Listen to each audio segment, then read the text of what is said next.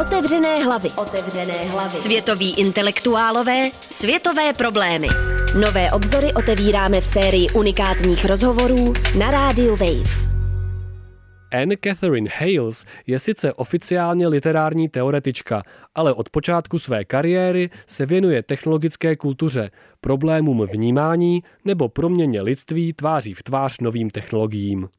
Naše symbioza s komputačními médii je hlubší a hlubší, říká v rozhovoru, ve kterém rozebíráme umělou inteligenci, fitness aplikace nebo důvody, proč se vyplatí dívat za hranici lidského světa. Třeba na to, jak funguje kognitivní aparát rostlin. Otevřené hlavy. Otevřené hlavy. Na úvod by mě zajímal váš názor na několik současných technologií. Začněme třeba u AlphaGo, umělé inteligence schopné hrát deskovou hru Go. Uh, Obecně se má za to, že v Go mnohem víc než v šachu záleží na intuici. Možných tahů je totiž násobně víc. AlphaGo, který vyvinula společnost DeepMind, se ale v roce 2016 a pak i rok na to podařilo porazit tehdejší světové šampiony. V té době byla AlphaGo nejlepším hráčem Go na světě. V DeepMind pak vyvinuli nástupce program AlphaGo Zero. Předchozí verze se učila už z proběhlých her a do jisté míry tak přejala lidský přístup. Neuronová síť AlphaGo Zero ale dostala jen základní pravidla a Go si osvojila jen hraním sama proti sobě. V klání s AlphaGo pak AlphaGo Zero vyhrála 0 ke 100. Má to zajímavé důsledky pro řešení problémů, se kterými se člověk nikdy nepotkal, anebo na jejich řešení nestačí. Ukazuje se, že algoritmy pro hluboké učení a neuronové sítě si s nimi poradit mohou. A co říkáte na Tinder nebo aplikace pro sport, které sledují váš tep, výkon, uběhnutou vzdálenost a tak dál? Ptám se proto, že by určitě šli nějak vztáhnout k vaší práci z 90. let. V ní jste mluvila o lidském a postlidském světě. Oboje ukazuje, že lidské chování se čím dál víc mísí s komputačními médii. Fitness aplikaci by šlo chápat jako malou digitální protézu, která sleduje vaši aktivitu za vás a některým lidem to může zlepšit zdraví a kondici. Samozřejmě to má i odvrácenou stranu a tou je komodifikace lidského chování. Firmy nás skrze ně sledují, sbírají data třeba o tom, co jíme a pak je prodávají tomu, kdo zaplatí nejvíc. Naše symbioza s digitální digitálním světem je komplexní problém s pozitivními i negativními dopady. Jedna věc je sledování a dohled nad daty, ale někteří radikální kritici zároveň tvrdí, že nové technologie cíleně vytváří nové touhy, aby je pak společnosti mohly naplňovat. Co na tohle propojení afektivního a technologického světa říkáte? V posledních deseti nebo patnácti letech došlo k rozvoji něčeho, čemu někteří říkají afektivní kapitalismus. Vychází z předpokladu, že komputační média fungují v časovém režimu mimo lidské vnímání. Bavíme se o milisekundách nebo mikrosekundách, mnohem menších úsecích, než lidský mozek dokáže zpracovat. Jedním z příkladů je třeba reklama a jiná sdělení, která pracují s časovostí, předcházející plnému vědomí. Nevědomé vnímání začíná fungovat nějakých 200 milisekund po smyslovém věmu, vědomé až po zhruba půl vteřině. Vědomí je vždycky pozadu, což znamená, že tyto mikrotemporální média mohou jít naproti našim smyslům předtím, než máme šanci je vědomně interpretovat. Lidský afekt, emoce a naše reakce mohou být manipulovatelné pomocí zpráv, jež naše naše vědomí zachytí a není schopné racionálně analyzovat, přijmout a nebo odmítnout. Máme za to, že pro orientaci ve světě je důležité kritické myšlení, jenže se ukazuje, že na afektivní úrovni můžeme k lidem promlouvat mimo racionální vnímání, respektive předtím, než racionalita může vůbec něco dělat. To má dopady na naši představu rozumného lidského subjektu a na podobu demokratické společnosti. To zní, jako bychom byli v pasivní pozici. Dají se tyto mikrotemporality nějak obejít? Existuje pak vůbec nějaký prostor pro kritickou reflexi? Existuje pak vůbec nějaký prostor pro kritickou reflexi? Uh, Hodně lidí to samozřejmě trápí a to hlavně ve spojení s algoritmy, které dokážou velmi efektivně analyzovat vzorce v našich datech. Dokážou poznat, že máme tendenci k X, projevujeme preferenci k Y, ať už je to cokoliv. Proto mohou být podvědomá sdělení tak efektivní. Hodně to tím pádem souvisí s kontrolou nad vlastními daty. Proto se objevují volání po nahrazení opt-out systému opt-in přístupem. To by znamenalo, že byste museli dát jasný souhlas se sběrem a analýzou dat. Dnes je to v Americe naopak. Pokud vám to vadí, musíte se cíleně chtít vyvázat. Takže otázky datového dohledu a komodifikace afektu a chování jsou těsně propojené. Tím se dostáváme k vaší knize How We Think, jak přemýšlíme. V ní rozebíráte nejen rozdíl mezi myšlením a vnímáním, ale taky mezi lidským a nelidským vnímáním. Současná teorie a filozofie se přitom do jisté míry také snaží na svět dívat nelidskou perspektivou. Jak mohou nelidské způsoby vnímání obohatit náš lidský pohled? Důležité si je uvědomit, jak velká část lidského chování se děje nevědomně. V mojí knize Unsought jsem popsala takzvané nevědomé vnímání. Jsou to neuronové procesy pod hranicí vědomí, které se ale podílejí na dějích, které jsou pro vědomí nezbytné a týkají se reprezentace věmu, filtrování informací ze smyslových orgánů nebo rozpoznávání vzorů, které by jinak vědomí zahltily. Jakmile zjistíte, že vědomé vnímání tvoří ve skutečnosti jen relativně malou část lidského kognitivního aparátu, tak se vám otevřou paralely mezi lidským podvědomým vnímáním a vnímáním jiných biologických forem života. Všechny biologické organismy, včetně rostlin, mají kognitivní schopnosti. Kognice je spektrum, které začíná u jednoduchých rostlin a končí u sofistikovaných kognitivních systémů, tedy zvířat, savců a lidí. Snažím se lidské vnímání umístit do mnohem širší kognitivní biosféry. Kladu důraz na to, co s ostatními organismy sdílíme.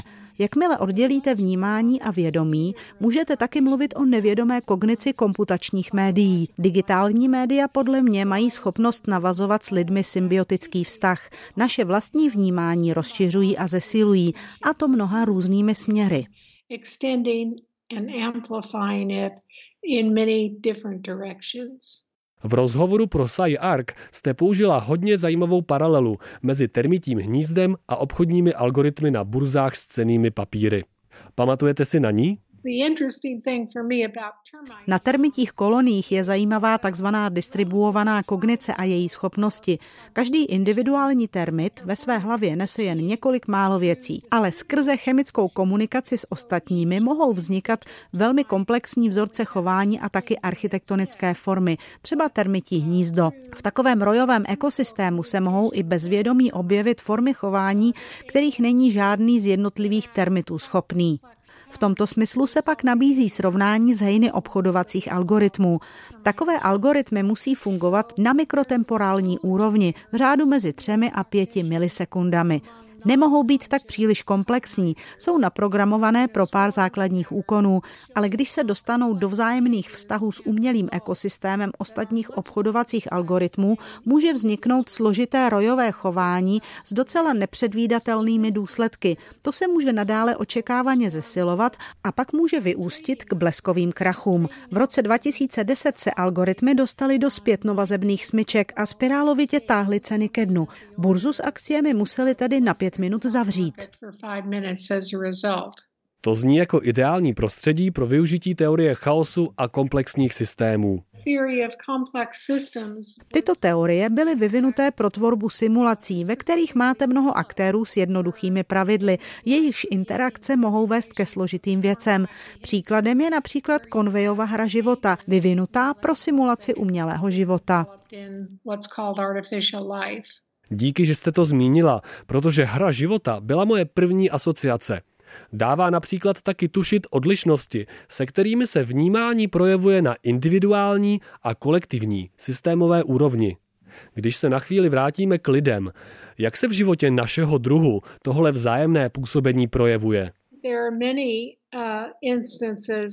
Příkladů je mnoho. Jako bytosti s vysokou úrovní kognice cítíme produktivní napětí mezi naším biologickým dědictvím, které nás předurčuje k určitým preferencím a kulturou, z níž přebíráme často protichůdné hodnoty. Například populační genetici tvrdí, že nikdy nemůžeme pořádně mluvit o evoluci, dokud nevezmeme v úvahu otázku skupinového výběru. Skupinový výběr je definovaný jako proces, ve kterém členy své vlastní skupiny favorizujeme sledujeme oproti těm mimo skupinu, i když oba patříte ke stejnému druhu. A tak je snadné si domyslet, jak toto biologické dědictví vede k rasismu nebo v extrémním případě ke genocidě. Silné kulturní hodnoty mohou naše biologické předurčení ovlivnit, ale je to velmi těžké. Na jednu stranu se bavíme o hranicích mezi lidským a umělým světem, ale zároveň tu máme sítě přístrojů takzvaného internetu věcí, chytrého domova a botů, kteří mezi sebou komunikují. Taková zařízení v sobě přitom mají zakódované kulturní hodnoty. Přijde mi, že vzniká jakýsi hybridní ekosystém. Částečně vychází Přijde mi, že vzniká jakýsi hybridní ekosystém, částečně vycházející z lidských hodnot, ale přitom svojí podstatou i způsoby vnímání strojový. Vidíte to stejně? Ano, zrovna jsem byla na konferenci v Helsinkách, která se jmenovala Morální stroje. Jejím cílem bylo podívat se na etické hodnoty, které jsou kódované do algoritmu a zazněly tam otázky, měly by být lidské hodnoty tím základním předpokladem pro algoritmické procesy? Nejsou nějaké předsudky, které by mohly nechtěně v jejich programech skončit? S neuronovými sítěmi máme problém. Dokáží analyzovat data a detekovat v nich vzory, kterých si lidé nejsou vědomí, zpracovat je do vlastního chování a tím předsudky zesílit. Když používáme lidská data k trénování algoritmů, je potřeba se ptát, jaké hodnoty jsou v o něch datech přítomné a jaký budou mít dopad při praktickém použití programu.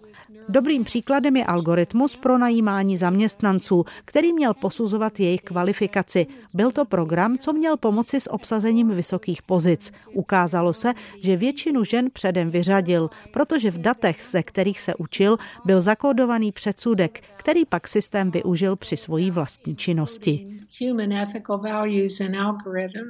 Chci se ještě vrátit k živému světu. Zmínila jste kognitivní procesy rostlin a dalších organismů. Taková změna perspektivy, uvědomění si podobnosti člověka a přírody může mít docela velké politické dopady. Nemyslíte? Už nějakých 50 let probíhá podobná debata. V 70. letech vyšel slavný článek Should Trees Have Standing? Napsal ho právník a pojednává o tom, jestli by stromy taky neměly mít zastání u soudu. Dnes je to klasický příklad textu, který řeší otázky lidské neohleduplnosti vůči ostatním druhům. Náš svět se orientuje především na co největší zisk, bez ohledu na zbytek životního prostředí. Ekolog Jason Moore nedávno vydal knihu Capitalism in Web of Life, ve které tvrdí, že kapitalismus je, co se životního prostředí týče, nejdestruktivnější ekonomický systém, se kterým lidstvo kdy přišlo. Má tendenci se neustále rozšiřovat skrze levné jídlo, levnou energii, levnou práci pomocí vykořišťování energetických zdrojů v jiných zemích nebo zneužívání obyvatel kolonií. Výsledkem je masivní ničení životního prostředí, které můžeme pozorovat poslední čtyři století. Dala by se načrtnout historická trajektorie, na které by upřednostňování lidského vnímání vycházelo z humanistického osvícenství. Zároveň v našich diskuzích o živém světě cítím ozvěny postantropocentrických nebo postlidských filozofií a uměleckých projektů. Vidíte to stejně? Antropomorfismu nikdy nemůžeme uniknout, protože jsme lidé a věci vidíme z lidské perspektivy. Přesto se můžeme antropocentrismus snažit skrotit, hlavně ten, který se skrývá pod sloganem Člověk je mírou všech věcí, protože není. Venku leží celá biosféra, která má vlastní měřítka, vlastní způsoby interpretace, vnímání a chování. Snaha dostat se od tohoto antropocentrismu k mnohem vyrovnanějším pohledu na naši planetu je zdravá. A to nejen pro nás, ale i pro ostatní živočišné druhy. Mám spekulaci, kterou bych na vás chtěl otestovat. Není nakonec i planeta Země sama o sobě takový kognitivní aktér? Existují například představy takzvaného hlubokého času geologických procesů, které na jejich zneužívání a proměnu lidmi reagují. Existují tací, kteří planetě říkají Gaia, mají ji za citlivý systém schopný reagovat na ostatní. Já ve svém výzkumu ale dělám rozdíl mezi kognitivními procesy, ve kterých se objevují volby, interpretace a které spojují všechny životní formy a materiálními procesy, za kterými jsou fyzické a chemické události. Výbuch sopky je materiální proces, protože v něm není žádná interpretace. Dá se popsat komplexními silami magnetismu, změnami planetární kůry a tak podobně. Materiální procesy jsou sice nadané jakousi schopností jednat, ovlivňovat ostatní a ta je třeba v případě vulkánu obrovská, ale nevnímají, nejsou flexibilní a adaptabilní, neinterpretují a nemají schopnost vyvíjet se jako živé organismy. To samozřejmě neznamená, že bychom je měli zanedbávat anebo zneužívat. Materiální pochody jsou za vším, co existuje. Nebyl by bez nich život ani vnímání, ale kognitivní procesy podle mě obsahují to, co antropolog Terence Dacon nazval teologickými mechanismy. Jsou schopné odhadu, záměrného chování, selekce a interpretace. Vaše kniha How We Became Posthuman, jak jsme se stali posthumání, vyšla v roce 1999. Co se od té doby nejvíc změnilo? Stalo se něco, co vás donutilo váš postoj ke kategoriím lidství a postlidství přehodnotit?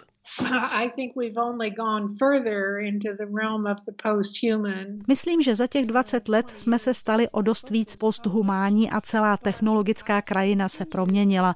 Naše symbioza s komputačními médii je hlubší a hlubší. Tomu se věnuji ve své současné práci. Říkám tomu kyberbioevoluce, tedy biologický vývoj, který se prolíná s kybernetickou evolucí. To má hluboké dopady na budoucnost lidstva, které si víc a víc vytváří digitální symbiont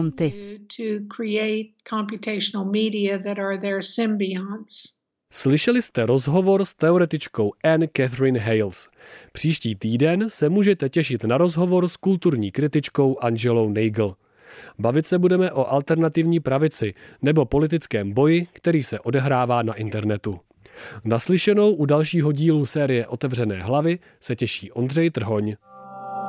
Otevřené hlavy. Otevřené hlavy.